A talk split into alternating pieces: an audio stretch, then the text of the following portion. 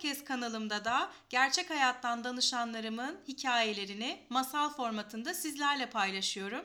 Aynı zamanda beyaz yakalı insanlar nasıl özgür yakalı olabilire dair fikirler üretebileceğimiz bazı sevdiğim, saydığım insanlarla sohbetler ediyorum. Bugün de karşımda o insanlardan biri var. Didem Egeli. Hoş geldin Didem. Merhaba Deniz, nasılsın? İyiyim, sen nasılsın? Ben de çok iyiyim. Burada olmaktan da çok mutluyum. Harika, o mutluluk bana ait. Önce biraz kendinden bahseder misin? Ee, tabii e, Didem Egeli ben. 23 yıl beyaz yakalı çalıştıktan sonra son 3 yıldır bayağı bir özgür yakalıyım. Bu halimden de şu anda memnunum. Okey, neler yapıyorsun? Gününü nasıl geçiriyorsun? E, Günümü esasında kurumsal hayatımda hep yapmayı özlediğim birçok şeyi yaparak e, geçiriyorum. E, bunlardan bir tanesi kafayı taktığım, düşünmeyi ve okumayı çok istediğim konularda okuyup araştırmak. Onlarla ilgili malum şimdi tabii sosyal medya veya birçok kanaldan e, söyleşiler e, dinlemek. E, bunlarla geçiriyorum. Bunun haricinde ihmal ettiğim kendime mümkün olduğunca iyi bakmaya çalışıyorum. Hem duygusal anlamda hem bedensel anlamda. Dolayısıyla 23 sene sanki askerlik yaptım da şimdi gerçek hayatıma başladım gibi bir durumdayım. Harika, çok güzel, çok sevindim. Ben bugün seninle biraz e, şirketlerde evrim süreçlerinde neler oldu, e, nereye doğru gidiyoruz, e, neler yaşanıyor. Bununla ilgili o kıymetli gözlemlerini dinlemek istiyorum. Çünkü 23 yıl yabana atılan bir süreç değil. Aynı zamanda üst düzey yönetici olarak da çalıştın çok e, büyük şirketlerde. O evrim sürecinden bize biraz bahsetsene. Dilim döndüğünce bahsetmeye çalışayım ya da en azından ben nasıl gözlemliyorum olayı biraz kendime kendimden anlatmaya çalışayım. Ee, şöyle ki ben 1995 yılında başladım kurumsal hayata Ee, ve üstüne 23 yıl hiç aralık vermeden e, bayağı hatırı sayılır e, şirketlerde çok çeşitli pozisyonlarda bulundum. Aslında ülkemizin geliştiği, ülkemizin çok aşamadan geçtiği bir dönemde ben de e, yine çok kendi içinde çok aşamalardan geçen şirketlerde çalıştım. Yani nasıl? Hatırlayalım 1995'te bu ülkede hayat nasıldı, yönetim nasıldı, ekonomi nasıldı, e, girişimcilik nasıldı, iş hayatı nasıldı, bugün nasıl? Ya da e, şirketler yeni yeni yatırımlar ülkeye gelmeye başlamıştı. Şirketler büyümeye çalışıyordu. Genç bir Türkiye vardı. Birçok şeye açık Türkiye vardı. Yani hala öyleyiz tabii. Genç bir nüfusu olan kalabalık bir ülkeyiz. E, her zaman e, bu manada birçok global şirketin aslında çok cazip olarak gördüğü bir pazardaydık. Ülkemizin koşulları da bunlara çok müsaitti aslında bu yatırımları karşılamak ve bu yatırımları burada hayata geçirmek anlamında. Dolayısıyla benim kurumsal çalışma hayatım hem ülkemizin hem de burada yatırım yapan yerli ya da yabancı olsun sermayenin kendi içinde de çok dönüşüm geçirdiği bir döneme denk geldi. Ben bunu her zaman kendi profesyonel hayatımda aslında kendi hayatımda profesyonel ve kişisel hayat diye bir ayrım yapmıyorum. Çünkü insan her yerde bir bütün. Hayatımda karşılaştığım bir şans olarak düşünüyorum. Neden? Çünkü bu kadar tecrübeyi bir anda yaşamak çok da böyle herkese, her profesyonele sanki nasip olmazmış gibi geliyor. Bugün de o tecrübeler kucağımdayken, beynimdeyken, kalbimdeyken hayata baktığım zaman hayatı kendi gözümle daha farklı da yorumlayabiliyorum. En basitinden o zaman bizlerin çalıştığı koşullar, ofis ortamları, fazla mesailer, iş seyahatleri ile e, bugün gelinen nokta çok farklı. Mesela ben çalışmaya başladığımda internet diye bir şey yoktu. E-mail diye bir şey yoktu. Ee, şirkette 2-3 tane kişinin masasında bilgisayar vardı. Onlar da genelde kapalı dururdu. Biz yüz yüze iletişirdik. Ee, yüz yüze birbirimizin gözlerinin içine bakarak, kaşımızın gözümüzün oynadığı hareketten anlayarak, e, hatta birbirimize dokunarak anlaşırdık. E, Şimdi ise hele ki son e, pandemi koşullarının getirdiği yeni çalışma düzenleriyle olay biraz daha farklı. Bu e, daha iyi veya daha kötü anlamında söylemiyorum bunu. Çünkü neticede yaşam bir bütün ve bir şekilde bir yerlere doğru evriliyor. Bunun iyi ya da kötü olduğunu e, söylemek çok da bize ait bir şey değil aslında. Yani kime göre daha iyi, kime göre daha kötü. Ben bunu sadece e, son 20-25 yılda ülkedeki çalışma koşullarının ve bu koşulların içindeki esas aktörlerin insanların nerelerden nerelere geldiğini veya gittiğini söylemek için bu örneği vermek istedim. Şimdi hal böyleyken bugün nasıl bir koşul var? Tabii insan da çok değişiyor. Hangi işi yapıyor olursanız olun, hangi sektörde olursanız olun bence hiç fark etmez. İnsan her yerde insan ve aslında çok temel 5-6 tane duygusu var sadece. Daha fazla bir şey yok. 5-6 tane çok ciddi değer var. Diğerleri hepsini hepsi onun üzerine evriliyor. Onlar Bugün neler? dünyanın neresine gidersen git Deniz, yalan söylememek bir değer. Hangi topluma gidersen git, en ilkelinden en gelişmişine gidersen git, yalan söylememek hala bir değer. İnsana insan olarak dokunmak, duygularına hitap etmek veya şöyle diyelim, insanı üzmemek aslında bir değer. Yani niçin bir insan karşısındaki insanı üzsün ki? Niye böyle bir şeye ihtiyaç duysun? Veya paylaşamadığımız acaba ne var ki birbirimizi bu kadar üzebiliyoruz, hırpalayabiliyoruz? Neyin uğruna? Yani bugün şirketlerde insan ilişkilerine baktığımız zaman ya da bize bir şekilde gelip danışıp danışmanlık alan, koçluk hizmeti alan arkadaşlarımızdan dinlediğimiz hikayeler, yaptıkları, içinde bulundukları duygusal, psikolojik tablolara baktığın zaman e, yaşanan o ilişkilerin o kadar zorlayıcı olmasının ya da günün sonunda duygusal olarak birbirini bu kadar hırpalamış olmanın o şirkete nasıl bir katkısı olduğunu e, ben anlamakta zorlanıyorum. Ben de. Yani düşünsene biz bir iki arkadaşız, iki peeriz ya da ast üstüz, çalışan yöneticiyiz, yönetici çalışanız. Komşu iki departmanda çalışan iki insanız ya da aynı projede çalışan bambaşka her neysen ya yani çok önemli değil. Bir arada bulunup bir şey üretmek üzere yan yana gelmiş iki insanız. Niçin birbirimizi duygusal olarak hırpalıyoruz? Veya hırpaladık. Günün sonunda bu şirket ne oldu arkadaş takla mı attı? E, nereye evrildi? Ciro rekorları mı kırdı? Kar mı patladı? Ne oldu? Üretimde birdenbire olmayan problemler mi düzeldi? Hani ne oldu da biz birbirimize zulmettik? Ve bu ettiğimiz zulüm bizi nereye götürdü acaba? Yani şimdi bunlara baktığın zaman e, ben birazcık da eğitim sistemimizin, toplumun değiştiği aile düzeninin, o düzenlerden gelen arkadaşların iş hayatındaki davranışlarını gözlemleyince hani ne için, neyin uğruna diye sormadan edemiyorum açıkçası. Ve biraz hani burada böyle çok e, negatif eleştirel bir durum gibi oldu ama biraz daha nezaket, biraz daha birbirini anlamak, biraz daha birbirini anlamaya çalışmak, en azından bunun çabasını göstermek, birbirini incitmemek.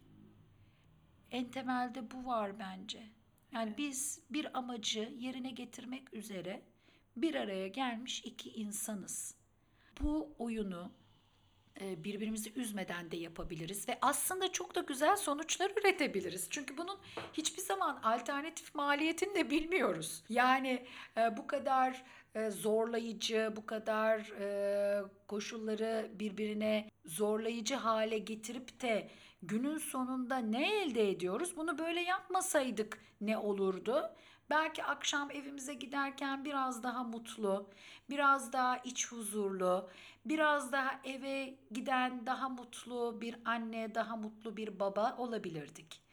Şirkette birbirimizin kuyusunu kazmasak da günün sonunda belki 100 birim değil 110 birim satmış olurduk. Gelen konularda yaşanan anlat dinlediğim olaylarda hakikaten değerler sisteminde, insanların öz değerler sisteminde ve duygularında e, değişiklikler görüyorum. Hani bunu tekrar söylüyorum. Bu negatif ya da pozitif anlamda değil. Ama bu duygu değişiklikleri bizi nerelere götürüyor? Ee, neden bu kadar yorgunuz? Neden bu kadar çok unutuyoruz? Neden bu kadar bir iç huzursuzluğumuz var? Bunlara ben artık karşıdan bakan bir insan olarak daha farklı yorumlar getirebiliyorum. Çünkü 23 yıllık kurumsal hayatımda, beyaz yakalı hayatımda ben de onlardan biriydim. Şimdi bunu eğri oturalım, doğru konuşalım. Ee, yanlış bir şey söylemeyelim burada.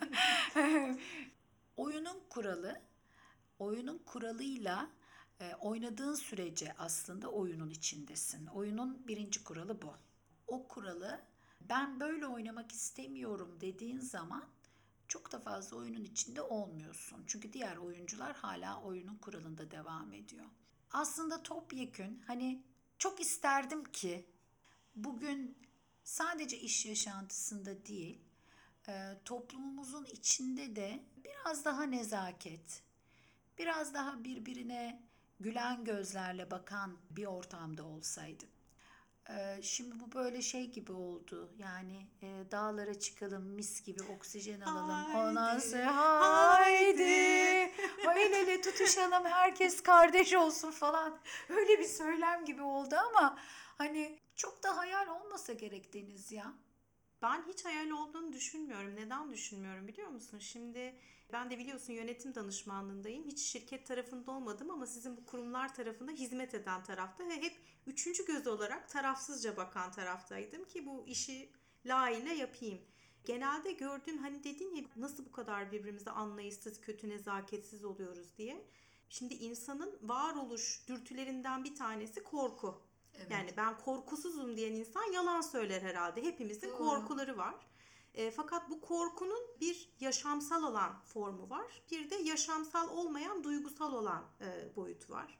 İş hayatında da e, aslında bu korkularla oynamayı bilen, içeriye suni stres dalgasını sürüp hadi hadi Enjekte hadi eden. enjekte edip ondan sonra insanları sürekli böyle bir yaşamsal korku ve dürtü halinde e, sürekli tehdit altındasın. Hatta yanındaki arkadaşın da senin rakibin. Onlardan daha iyi olmak zorundasın. Onun önüne geçmek zorundasın gibi bir insana zarar veren bir e, bilgi de üretti insan kendi kendine. Çünkü şirketlerin kar amaçları vardı, hedefleri vardı. Büyümek istiyorlardı. Bu büyümeyi de stresten aldıkları güçle, korkudan aldıkları güçle, suni acil ve öncelikli gündemlerle, suni değişim ve dönüşüm hareketleriyle almaya başladıkları zaman e, gördük ki o zaman da bütün e, aslında işi yapan insana da çok ciddi anlamda zarar verdik. Şu anda yapılan bir araştırmaya göre Türkiye'deki çalışanların %42'si mobbinge maruz. Yani her 100 kişiden 42'si mobbinge uğruyor. Demek ki bu bir norm haline gelmiş. Ama herkes şikayet ediyor. Herkes bunun böyle olmaması gerektiğini söylüyor ama her sene de artarak devam ediyor. Bu iş nerede düzelir?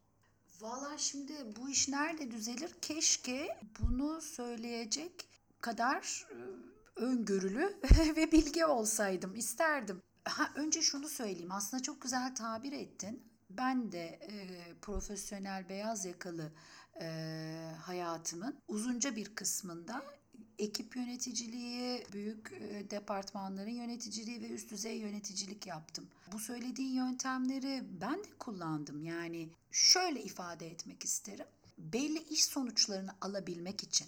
Yani biz her sabah kalktık, yüzümüzü yıkadık, arabamıza bindik, metromuza bindik, e, işte metrobüse bindik. Bu binaya geldik, girdik. Bir amaç için geldik, öyle değil mi? Ee, Buna para kazanmak de, kendi daha ileri götür, biraz daha spiritüel boyuta işte kendimi gerçekleştirmek falan filan. Yani tamam ne, ne dersen de arkadaş sen sabah kalktın buraya bir amaç için geldin. Ve günün sonunda da bir sonuç bekleniyor senden. Şimdi burası da şaka değil. Tabii ki. Yani biz burada evcilikte oynamıyoruz, kovalambaçta oynamıyoruz. Neticede burada yapılması gereken bir iş var.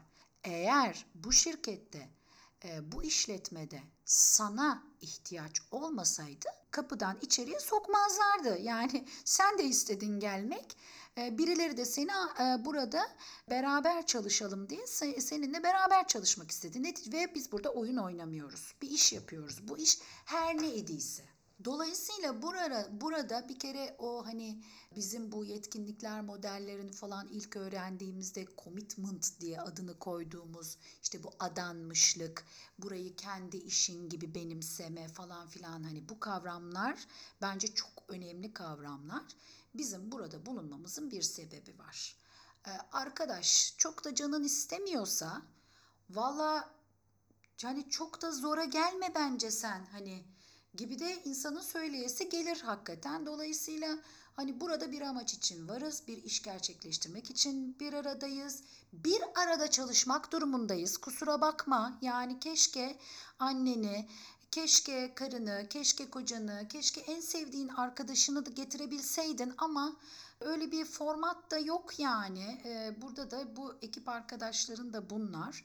Bir arada çalışıp günün sonunda, ayın sonunda, senenin sonunda bir iş üretmek için buradayız. Şimdi bu bu bir kere Cepte. cepte. Yani hani bunun zaten alternatifi yok.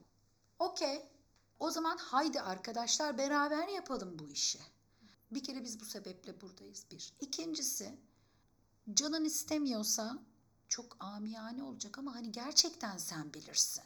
Hani hakikaten bu şirketi çok sevmediysen, arkadaşlarını çok sevmediysen, yaptığın şu işe bayılmıyorsan gerçekten bu seninle ilgili bir şey. Bu da cepte. Öyle değil mi? Aynen Bunu öyle. da Ağaç koyacak. değilsin. Gitmek istiyorsan Güzel gidebilirsin ki bugün ağaçlar bile çeşitli biliyorsun. Köklerindeki o kablolarıyla birbirlerine bağlayıp Bağlanıyor. çok uzak yerlere gidebiliyorlar bence. Ama tabii ayakların da var, kafan da var. Ee, yediğinde bir lokma ekmek. Hani şimdi bunu dinleyen arkadaşlar yok ya o kadar da değil tabii böyle konuşuyorsunuz falan demesin. Yani gerçekten böyle. Hani o şirket sen sensiz de olabilir, sen de o şirketsiz olabilirsin.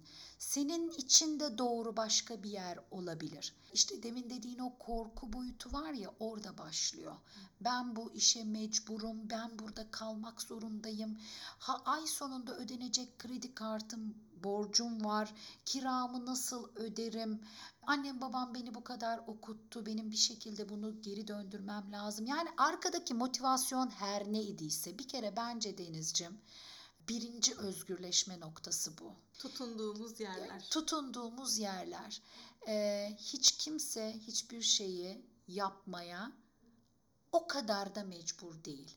Bunu gerçekten çok yürekten söylüyorum. Çünkü bunu tecrübe etmiş ve zamanında bu tuzaklara düşmüş birisi olarak söylüyorum. Hani hocaya demişler ki ya damdan düşen birini getirin bana diye. Gerçekten damdan düşen birisi olarak söylüyorum. Bugün geriye dönüp baktığımda beyaz yakalı yaşantıma bazı sahneler gözümün önüne geldiğinde ben niçin orada daha fazla durmayı düşünmüşüm diye kendime bugün eee, sormadan edemiyorum. Bu da bir açık yürekli itiraf olsun eee, senin mikrofonunda. Hakikaten insan çok biricik, çok bütün, çok kendine özel ve çok değerli. Mutlaka eee, yaşam içerisinde kolayınla bir şey gelecektir. Eğer sen kafanı özgürleştirirsen, yüreğini özgürleştirirsen. Dolayısıyla hiç kimsenin hiçbir yere karşıda bir tutsaklığı yok. Bunu da e, söylemek lazım. E, şöyledir, şu kararı vermek bile bir karardır. Ben bunu bir vadede gerçekleştireceğim. Burası benim için doğru bir yer değil. Ben buradan gideceğim. Bunu bir plan dahiline koymak bile bir karardır. Ha şu anda hemen şuradan şunu söylemek istiyorum. Sen kafayı koy gitmeye. Ondan sonra da her gün bu şirkete gel git. Yok yani o da bence çok nasıl diyeyim tırnak içinde söyleyeyim çok da dürüstçe bir şey değil. O ki sen sabah bu şirketin kapısından girdin veya şimdi yeni terminolojiyle söyleyelim. Yatak odandan çıktın, evin yemek masasına geldin, laptopunu açtın. Aynen. Bu şirket için çalışıyorsan da gerekliliği neyse onu yapmak lazım. Yani ay burası benim için doğru bir yer değilmiş. Ben de vaktini kollayayım da bir vadede gideceğim zaten buradan deyip de e, böyle parmağının ucuyla iş yapmaya çalışmayı da ben çok dürüst bir yaklaşım olarak bulmuyorum. Dolayısıyla hani bunu da cebe koyalım. Öyle değil mi? Bu her sabah kalktık. Buraya bir amaç için geldik. O amacı gerçekleştirmek için buradayız. Bu bir. İki, istemiyorsan buyur arkadaş dışarıda bir dünya var ama burada bulunduğun sürece de buranın gereklilikleri neyse, yapılması gereken neyse, senden beklenenler neyse, bu şirkette var olma sebebin neyse ona hizmet etmek durumundasın. Bunu da cebe koyalım. Tamam, o zaman geriye ne kaldı? Yani neden o zaman Deniz sana da bir koç olarak, bana da bir mentor, danışman, koç olarak arkadaşlarımız geliyor. Senin demin verdiğin rakamlara bakarak neredeyse çalışanların yarısı mobbinge uğruyor. Yani şimdi bunun şimdi senle bu iki koşulda anlaştıysak eğer birbirimizi bu kadar üzmek bu hikayenin neresinde? Yani bu cadı ne zaman ölecek bu masalda? Cadı insanlar çocukluklarını bırakıp yetişkin olmaya karar verdiklerinde olacak. Sokrates kendini bilme konusuna çok kafayı takmış bir filozof biliyorsun. Onun içinde diyor ki kendini bilmenin koşulu bir gerçekten kendinle ilgili her şeyin öz farkındalığının olması lazım ve yaptığın her eylemde de öz bilince sahip olman gerekiyor. Kendini bildiğini sandığın şeylerin cahili olursan eğer o zaman hem kendine ama en çok da bulunduğun etrafa da zarar vermeye başlıyorsun diyor. Şimdi genelde şirketlerde çalışanlar ne yapar? Yöneticiyi suçlar ve genelde de iş çıkış mülakatlarında bakarsın istatistiksel Oo, olarak oo, oo, bütün oo. suçlu yöneticiler. Tabii. Kardeşim ben de o zaman şunu diyorum. Yani yöneticin sana mobbing yapıyordu da sen kendi öz değerini, öz farkındalığını, öz bilincine ne kadar sahip çıktın? Ya bu arada buna ben de sahip çıkamamış biri olarak söylüyorum. Eğer bu konuyla ilgili başa çıkamıyorsan da o zaman gerçekten suçlayıcı dili daha fazla konuştuğunu da görüyorsan ve sorumluluk almaktan da kendi hayatınla ilgili imtina ediyorsan o zaman git profesyonel destek al. Çünkü hayatını bu şekilde sürdürebilmen mümkün değil. Sürdürmeye devam edersen hasta oluyorsun zaten. Sadece kendini de hasta etmiyorsun. Çalıştığın kurumu da kanser etmeye başlıyorsun. Aynen öyle. En tehlikeli insanlar sen de çok şahit olmuşsundur yöneticilik zamanında. Hep sürekli eleştiri bir çözüm getirmeyen ve dedikodu yapan insanlar kanser ediyor organizasyonu. Problem varsa okey ama buna çözümünle beraber gel. Sadece problemleri e, konuşarak, ona çamur atarak, iz bırakmaya çalışarak hayatında neyi kazanacaksın? Ya da nasıl bir değer üreteceksin? Üretken olmadan nasıl mutlu olacaksın? Mümkün değil. Dolayısıyla bu işin her zaman iki boyutu var. Hep de genelde liderler, yöneticiler vesaire suçlanıyor. Peki lider ve yöneticiler tepede de onların da yaşadığı challenge'lar var. Yani lütfen orayla ilgili insanların empati kurmasıyla alakalı nasıl gerçekler yaşanıyor? Onlardan bahsetsene bize biraz. Tabii bu yine ben burada şu anda oturduğum yerden e, dönüp baktığım zaman e, bunu görüyorum. Bir kere dediğin her şeyden önce o duygusal olgunluk gerçekten çok önemli bir şey. Yani bu nedir? Masanın etrafına oturduğun zaman şimdi yani ben psikolog değilim. İş hayatında herkes de psikolog değil. Kimse olmak zorunda da değil. Ama bazen aynı masanın etrafında oturduğun zaman e, bakıyorsun ki karşındaki adam veya karşındaki kadın beraber iş yapmaya çalıştığın ekip arkadaşın olan kişiler daha 8 yaşında. Yani 18 bile değil. Daha 8. Bir takım şeyleri halledememiş. Annesiyle daha bağını koparamamış belki. İnsanların iş hayatında birbirine yaptığı zulmü görüyorsun. İşte empati yoksunluğu zaten oradan orada başlıyor. Şimdi bazı kavramlar çıktı. Çok da e, saygıyla tabii ki karşılıyorum. Çok da e, şey yapıyorum. Tabii biliyorsun doğada her problem aynı zamanda dualite kendi e, ilacını da doğuruyor. Mesela farkındalık, öz farkındalık, işte kendini tanıma, anda kalma. Yani bak anda kalma ne kadar büyük bir laf. Diyor ki sana Unut diyor buraya gelirken yaşadıklarını, şu an kafanda olanları, doğduğun evi, geldiğin evi, sabah bıraktığın evi, akşam gideceğin evi, bu toplantı masasına kalkıp gelirken bıraktığın ofisi iki dakika önce bırak konuştuğun telefonu bir unut arkadaş diyor ya. Bir unut onu. Yani belki iki dakika önce müşteriye bir telefonda kızdın, sinirlendin, bir şey oldu. Ee, seni çileden çıkardı ama bu masaya geldiğinde anda kal diyor. Kolay değil. Hiç değil. Deniz kusura bakma ama gerçekten hiç kolay değil. Yani insanlar Aa, sen 8 yaşındasın anda da kalamıyorsun bak çok da mindful değilsin demek de bence çok acımasızlık. Bence de. Dilerim ki insanlar, bütün çalışanlar bir şekilde kendi sorumluluklarına, kendi hayat sorumluluklarına ya, yani kendi insan olma sorumluluklarını bir şekilde alıp ve önce kendilerinin duygudan oluşan bir varlık olduğunu kabul etmesi. Yıllar yıllar önce bir meslek büyüğümden bir şey duymuştum. İnşallah bu konuşmayı o da dinler ve birbirimizi bu şekilde selamlamış oluruz. O bana söylemişti. Kendine davranılmasını istediğin gibi başkasına davran gibi bir şey yok aslında. Karşındakini doğru anlamaya çalışıp ve gerçekten onun ihtiyaçları doğrultusunda ona yaklaşmak ve orada bir olgun iletişim kurmaya çalışmak aslında doğru olan demişti. Çok doğru. Yani benim duygusal ihtiyaçlarım veya benim iletişim kurma şeklim kendime ait olabilir. Ama seninki bambaşka olabilir. Zaten en zoru da bu değil mi Deniz? Yani süreçte en fazla unuttuğumuz birbirimizi anlamaya çalışmak değil mi? Kesinlikle. Bunu ben bir başka ortamda konuşurken bana şöyle bir tepki de gelmişti. Aa o zaman insanın karakter dediğin şeyi nerede başlıyor, nerede bitiyor? Yani o zaman ona göre öyle davran, buna göre böyle davran. Hani sen de böyle yanar döner fırıldak bir tip olmuyor musun ortalıkta gibi bir şey gelmişti. Hayır o değil. Bilakis o kendi bütünlüğünü ve kendi dengeni oluşturmak. Olaylara yaklaşım tarzını belirlemek ve olaylar karşısında alacağın tavır ve davranışları belirliyor olmak bence en büyük denge. Ve bu durumsal olarak değişebilir.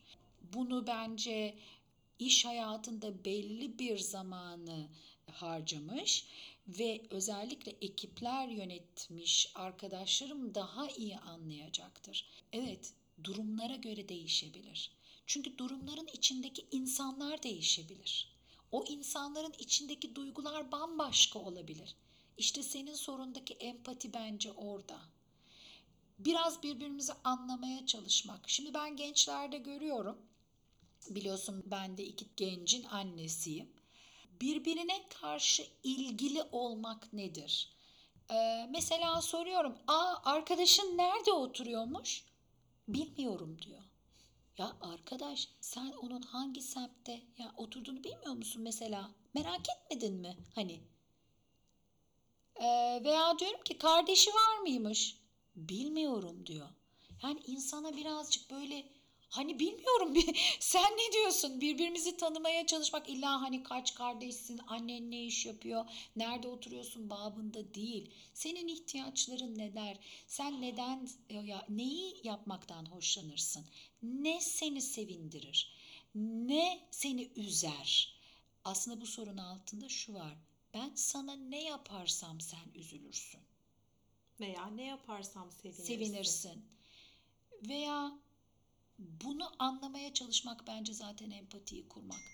Ha sen bunu merak etmeyen bir insansan yani her gün her sabah aynı ofise girdiğin ya da laptop vasıtasıyla da olsa chatleşiyor olsan bile bir şekilde beraber iş yaptığın arkadaşın, çalışma arkadaşın, aynı şirketin çatısı altında bulunduğun, hatta biraz daha abartalım.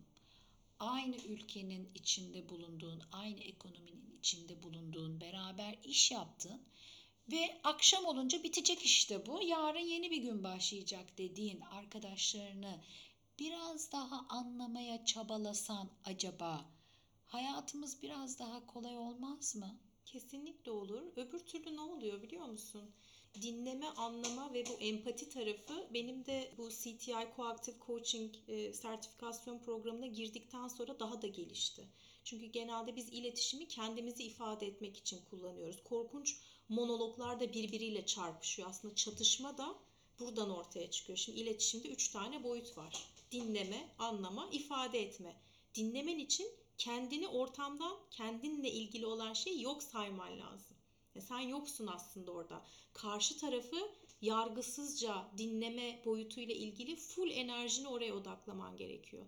O dinlediklerini de anlaman ve karşı tarafın anlayacağı dilde iletişim kurman lazım. Mesela şöyle şeyler oluyor iş yerlerinde. Diyelim ki bir e, IT e, yöneticisi ben de IT'den hiç anlamayan hatta bu konuyla ilgili biraz da beceriksiz çalışılabilecek bir kişiyim diyelim. Bana bir sürü teknik terimler söylüyor. Ya ben zaten stres oluyorum bu konuda. Anlamıyorum senin ne dediğinden. O bana hala kendi entelektüel sermayesindeki şeylerle benle iletişim kurmaya çalışıyor. Bu sefer ne oluyor? O bana Çince konuşuyormuş gibi geliyor. Ben Türkçe konuşuyormuşum gibi geliyorum. Ondan sonra da kavga etmeye başlıyoruz. Gerginlik oradan ortaya çıkıyor. O yüzden senin dediğin bu empati çok önemli. Yani karşı taraf hani diyorsun ya 8 yaşında çocuklar da var. 8 yaşında olduğunu kabul etmekle de başlayacağız. Peki biz onu tabii ki büyütmek bizim sorumluluğumuz değil. Elbette canım. Kesinlikle hiç öyle bir sorumluluğumuz yok. Ama en azından onun anlayacağı dilde iletişim kuralım ki bu çatışmaların da önüne geçelim. Bu kadar kavgalar, gürültüler ortaya çıkmasın. O yüzden bence çok önemli. Şimdi ben yine soruma geri dönüyorum. Liderleri çok böyle yöneticileri e, işte suç atan, işte bütün kötülüklerin anası onlar diyen vesaire olan insanlar ne gibi sorumluluklarla, ne gibi gündemler yaşıyorlar ya? O tepedeki yalnızlığı bana biraz anlatsana. Valla tepeler e, karlı ve bayağı da yalnız öyle diyeyim. E, ya da şöyle diyeyim aslında hani benim tabii kendi hikayemde ben e, uzman yardımcısı olarak meslek hayatıma başladım. Yani o zaman öyle bir ünvan vardı hala var mı bilmiyorum. Oradan da kendi işimin her masasında çok çeşitli yönetsel kademelerde bulundum. Dolayısıyla o tepedeki yalnızlığı daha çok hissettim. Çünkü oraya gelene kadar ben o kadar çok eğleniyordum ki. Çünkü çok arkadaşım vardı. Öğlen yemeklere beraber gidiyorduk. Öğlen tatilinde dışarıya beraber çıkıyorduk. Akşam bazen iş çıkışı, hani ev sorumluluklarımız nispeten daha az iken e, bir şeyler yapıyorduk. Hatta beraber tatillere gidiyorduk. Ne oldu? Bir şey oldu ve yönetim kademelerinde oralara gelince de bir yalnızlık oldu. O güzel bir şey değil. O eğer sen e, bunlara önem veren bir insansan güzel bir şey değil. Tabii biz şu anda seninle e, bu e, söyleşide şeyleri konuşmuyoruz. Ben ne olursa olsun yeter ki tepeye geleyim.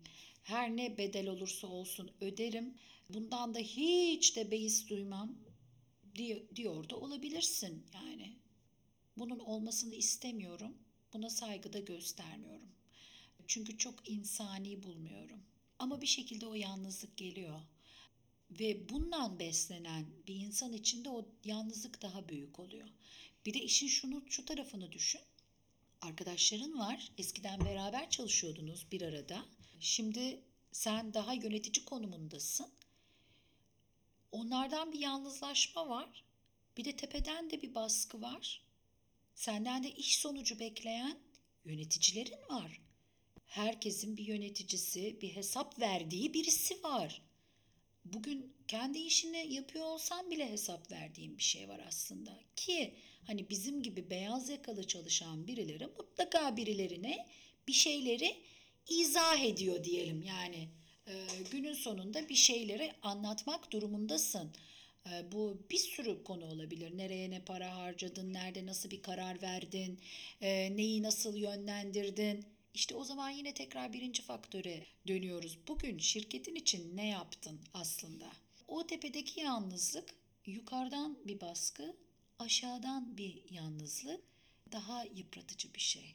Peki diyeceksin ki burada o yöneticinin hiç mi rolü yok? Yani şimdi böyle bir de bir acıların e, yöneticisi şeklinde bir tablo çizdik ortaya. Hani vay be şimdi kimse direktör, müdür, e, genel müdür falan olmak istemeyecek. Aman oralar pek fenaymış. Çok yalnız kalıyormuş insanlar yahu falan gibi bir şey olabilir ama evet orada bir yalnızlık oluyor.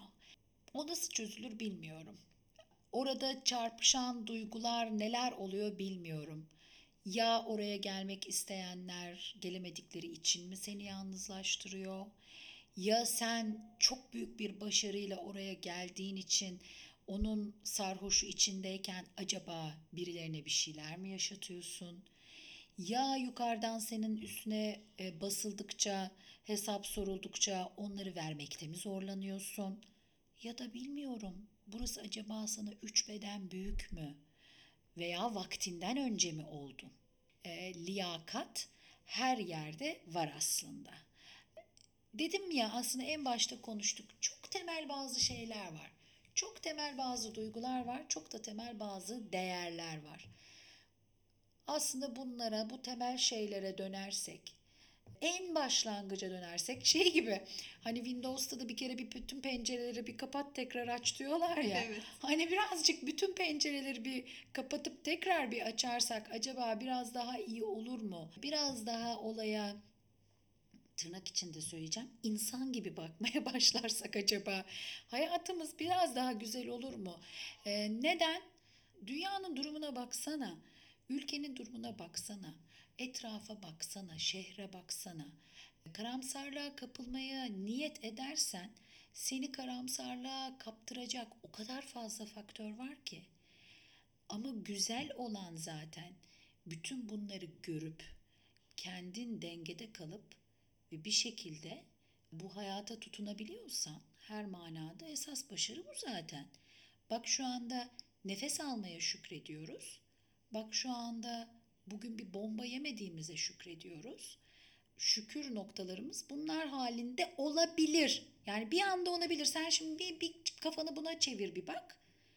Bir de dön 5 dakika önce arkadaşına niye zulmettin bir ona dön bir bak. Acaba neye değdi? Veya yaptığın senin o zulüm e, bu şirketi kaç birim oynattı acaba bugün?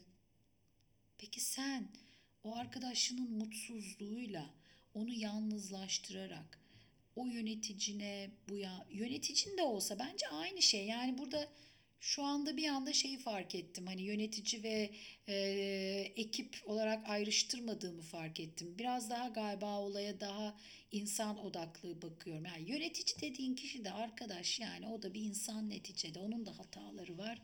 Onun da handikapları var. O da 8 yaşında bir adam ya da kadın olmuş olabilir. Kesinlikle. Evet, e, buradaki duygusal ihtiyaçları da bu manada gözlemlemek lazım. Her manada e, dengeyi koruduğun zaman aslında ne orada yalnızlaşıyorsun ne de yalnızlaştırılıyorsun bence. O dengeyi korumak biraz tecrübeyle, biraz kalpten gelen sesle, bence biraz da niyetle ilgili. Eğer sen e, yöneticin olan kişiye her manada olumsuz bakmaya ve onu eleştirmeye niyet ettiysen zaten illaki bulursun. Çünkü zaten o da bir insan. Aynen İlla ki. İlla bir, bir şey, yok. Sen bir yönetici olarak ekibini eleştirmeyi niyet edinirsen illaki bulursun. Ama buradaki eleştirinin temeli ekibi, o bireyi kendi bakış açına göre bir birim daha ileriye götürmek. Ona mesleki anlamda bir şey kazandırmak. Onu daha iyi bir, daha iyi perform eden, yaptığı işten daha keyif alan bir noktaya getirirsen ve günün sonunda tabii ki hep beraber şirket olarak bunun faydasını görürsek ne demiştik? Herkesin burada bulunmasının bir sebebi var. Ee, hiçbir şirket, hiçbir kurum bir hayır kurumu değil. Dolayısıyla hani burada bulunma sebebimizi bir şekilde daha birbirimize iyi dokunarak hizmet ediyorsak aslında günün sonunda kalacak olan bu. Evet. Ben e, bir tane genç bir danışanım var. O da iş hayatıyla ilgili yaşadığı tecrübeler var. Kendi kariyer yolunu çizmek üzere kendine yatırım yapıyor. Çok güzel bir şey. İdealinde nasıl bir liderle çalışmak istiyorsun? Nasıl davransın vesaire dediğimde çok isterim. Evet, e, çok güzel bir cevap verdi. Bir kötü yaşadığı deneyimden bahsetti, bir iyi yaşadığı deneyimden bahsetti. Şöyle bir şey dedi. Benim için dedi kötü lider toplantı odasına kapanan, hiçbir şekilde çalışanlarıyla iletişim kurmayan, e, onlara sadece rakam gözüyle gören, bir madde gözüyle gören ve sürekli onun arkadan e, işte hatasını bulmaya çalışan kişi benim için kötü bir yöneticidir dedi. Beni yalnız bırakan kişidir dedi kötü yönetici e, baktığında. iyi lider nasıl dedi? Çalışanlarız ya biz dedi. Yani hali hazırdaki gündeminde insanlarla geçirdiği vakite daha fazla mesai ayıran kişi e, ve gerçekten bir iş yapılacaksa da e, yanımda varlığını hissettiren kişi demek. O demek de değil ki yani fiziksel olarak yanımda olsun ama bir şeye ihtiyacım olduğu zaman da e, ona erişebileceğimi ya da bana bir şey öğretebileceğini ben bileyim. E, ve öyle bir liderle çalıştım ve çok şanslıydım dedi. Onun sayesinde çok kısa sürede de yükseldim çünkü beni çok iyi yetiştirdi dedi. Sorumluluk ver dedi ama sorumluluk verirken de her zaman yanımdaydı. E şimdi bakıyoruz liderlere yani bir sürü çalışan yani ben danışmanlık yaptığım projelerde de görüyorum. E, adamın suratını ya da kadının suratını senede bir kere bile görmüyor. Yani görürse de o da bir de konuşma yaparken falan görüyor. E biz insanlarla birlikte bu işi yapıyorsak tepede biz de yalnız hissetmek istemiyorsak eğer o zaman biraz da çalışanlarla acaba vaktimde iş yapış biçimimi nasıl düzenlemem ve değiştirmem gerekir ki hem ben yalnız hissetmeyeyim hem onlar benimle empati kurabilecek seviyeye ben de onlarla beraber geleyim. Onlarla nasıl birlikte çalışacağız konusunu e, ben de onlara hissettireyim. Noktası bence kilit bir e, konu. E, ama tabii bunu hali hazırdaki özellikle büyük şirketlerdeki gündemlerle yapabilmek çok da kolay değil. Çünkü her gün her an sürekli bir şey geliyor. En azından diyorsun ki işte bir yönetici asistanıyla çalışıyorsun. O senin kiminle ne zaman ne toplantı yapacağını sana sürekli böyle Evet, söylüyor. Aynen öyle. Yani nefes alacak vaktin, yok. Vaktin yok. Öğle arasına çıkacak vaktin yok. Mola verecek vaktin yok. Hiçbir şeye vaktin yok. O zaman iş yapış biçimini liderler bu anlamda nasıl değiştirebilir? İnsanlarla nasıl bir arada Şimdi, olabilir? Şöyle bir şey Deniz, e, şu- yani böyle sözünü keser gibi oldum çünkü bu konuda çok sabırsızlandım bir anda. Ben daha şey yaklaşacağım e, bu konuya, biraz e, daha muhafazakar yaklaşacağım. Çünkü ben bunların hiçbirinin, bak çok kesin konuşuyorum, bana göre bunların hiçbirinin bir bahane olmadığını düşünüyorum. Tabii iş yapmak için Yani bahane değil. yani iş yapmak için bahane değil. Birini birine selam vermemek için bahane değil. Sen bütün gün e, globalle telekonferans halinde olabilirsin. Bütün gün o kapın kapalı durmak zorunda olabilir. Ama camın arkasından kulaklıkla konuşurken arkadaşlarına bir el sallarsın. Bir gülen gözlerinle bakarsın ya da böyle bir soru işareti yapıp ne oluyor orada dersin. Al sana bir iletişim. Aynen öyle. Yani iletişim kurmamanın bahanesini arıyorsan eğer arkadaş bulursun o bahaneyi. Yani böyle bir şey yok. Bu bu bu şey gibi ben yıllarca e, diyorum yani çalışma koşullarımız çok farklıydı. Çok uzun saatler de çalıştım. Çok seyahatlere de gittim. Ee, çocuklarım da küçüktü o zaman. Peki ben iyi bir anne değil miydim yani? Yani şöyle çocuklarımı hiç mi sevmedim, hiç mi okşamadım? O zaman şöyle diyeyim. O kadar yoğun çalışıyordum ki, o kadar çok işim vardı ki çocuklarımı hiç öpemedim, öp- öpmedim. Böyle bir şey olabilir mi? Olamaz. Olamaz. Yani ben sabahtan akşama kadar telekonferanstayım, globaldeyim. O toplantıdan o toplantıya koşuyorum. Ee, dönüp insanlarla bir human touch işte onlarla ilişki kuramıyorum. Arkadaş yok böyle bir şey. Aklıma bir şey geldi. Aslında şöyle söylemek istiyorum. İlişki kurmanın bir kuralı yok. Biz neyi formalize etmeye çalışıyoruz? Birbirine günaydın demenin formül, formülü mü olur? Yani ben bunu şimdi bazen e, danışan üst düzey yöneticilerde e, ve şeylerde e, bir- birçok seviyedeki arkadaşımızda bunu görüyorum. E ben işte hiç vaktim yok nasıl iletişim kurayım? Ya bunun ben sana formülünü veremem. Hani Bazen tuvalette karşılaşırsın, elini yıkarken iletişim kurarsın. Öğlen şirketin kafeteryasında karşılaşıyor olabilirsin. Ya da yani şu an bu kadar elektronik şeyde eğer duyguların samimiyse e, sen ne olur bu söylemi çok spiritüel bulmayın ama yani başka başka bir sözü yok. Sen eğer temiz kalbinle o insanlara yaklaşıyorsan yani şunu bile diyorsan ya. Ay arkadaşlar size üç gündür bir kelam dahi edemedim. Öyle bir yoğunluk vardı ki ya ne yapıyorsun ne ediyorsun diye bir sorsan bu yani bunun neyi formüle edilebilir ki? Ha bak şunu söyleyeyim. Burada lütfen pozitif ayrımcılıkta yapmayalım. Yani neticede insan insandır. Her zaman da yönetici çalışana e, selam vermek durumunda. Niye? E, benim yöneticim çok suratsız, bütün gün odaya kapanıyor, işte şey yapıyor bilmem ne. Arkadaş her şeyi de yöneticiden bekliyorsunuz ya. Hani şimdi bu şey gibi oldu. Her şeyi devletten beklemeyin der gibi oldu ama Aynen öyle. gerçek ha, o da bir insan. Evet. Ha, Sen da sor bir bir- şeye şey- ihtiyacınız var mı? Ve sen git camının arkasına. Sizi kaç gündür göremiyorum. İyi misiniz? Bir tıklat. Akşam belki bir mesaj at. Ha, şöyle bir şey var. Eğer insan olarak senin bu yaklaşımına da bir hiyerarşi koyuyorsa eğer o karşındaki yönetici, zaten işte o demin bahsettiğimiz 8 yaş grubu var ya. Evet. Zaten sen öyle bir insanla çalışmak çalışıyorsundur. O zaman gerçekten hiç takılma. Yani iletişim dediğimiz şey sadece yöneticiden ekibe değil, ekipten de yukarı e, akması lazım. Bak demin yöneticilerin durumunu konuştuk. Yani onların durumu da vallahi çok içler acısı. Çok daha büyük sorumluluklar. Çok büyük sorumluluklar var. Hesap vermek zorundalar. Aha bak işte ekibe günaydın demiyorsan çocuklar bozuluyor. Yani bir sürü sorumluluğu var. E bu insan da etten kemikten. Bu insan da anne ya da baba. Yani illa o seni görecek diye bir şey yok ki. O yapamıyorsa sen ona yap. Ve eğer sen bunu yaptığın zaman da aynı insaniyette bir cevap alamıyorsan eğer e o da biraz o kişinin kendisiyle alakalı. Her şeyde üstüne alma. Her şeyi de üstüne alma yani bu noktada gerçekten yapabileceğin bir şey yok. Sen gayet insani bir şekilde sen günaydın dediysen, sen e, sizi ben kaç gündür göremiyorum iyi misiniz diye sen sor, sorduysan ve eğer olumlu bir yanıt alamadıysan bu gerçekten bu noktada senin yapabileceğin bir şey yok. Çünkü buna kimse hayır demez. Öyle değil mi? Bugün bir dolmuşa biniyoruz. Son derece agresif bir dolmuş şoförüne günaydın dediğin zaman o da sana mütemadiyen günaydın diyor. Öyle değil mi?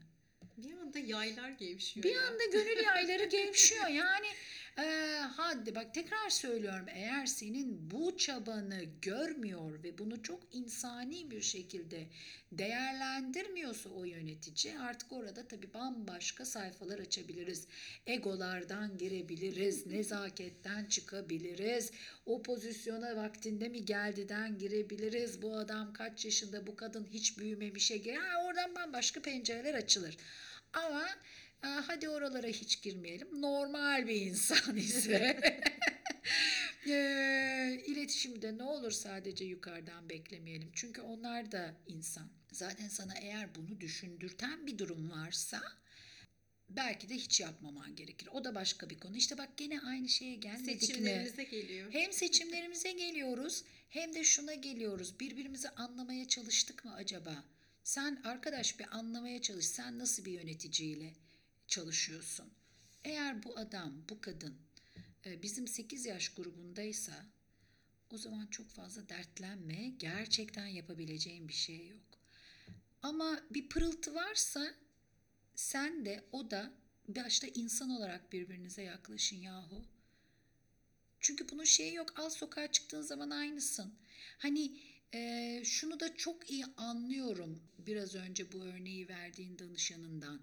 Bazı üst düzey yöneticiler işte tekrar aynı noktaya geleceğiz. Liyakat diyeceğiz, bunu hak etmek diyeceğiz, bazı yollardan, tecrübelerden geçmiş olmak diyeceğiz. Bunların hepsini söyleyeceğiz. Eğer oraya tam bunlar hazmedemeden e, gelindiyse eğer insanlar kendilerini o pozisyonlarla tanımlamaya başlıyor. Halbuki sen o pozisyondan çok daha büyüksün. Çok daha büyüksün. Çünkü insansın. Evet. Bak bu şirketin kapısına çıktığın anda o pozisyonun hiçbir önemi yok. Al işte bak hani bak konuşuyoruz senle ben birçok şirkette birçok pozisyon yerine getirmeye çalıştım. e, hizmet etmeye çalıştım. e, Doğruları söylemeye Doğruları çalıştın. söylemeye çalıştım. Hatalar yaptım, iyiler yaptım. Doğru kararlar verdim, yanlış kararlar verdim. Bak bugüne bak. Şu an hiçbiri yok. Hiçbiri yok. Yok ama sen kendini onlarla tanımlıyorsan eğer o zaman sende bir soru işareti var bence. Evet sen mesleğin değilsin. Sen mesleğin değilsin. Sen o şirket değilsin. Sen oturduğun o koltuk değilsin. Sen ondan çok daha fazlasısın.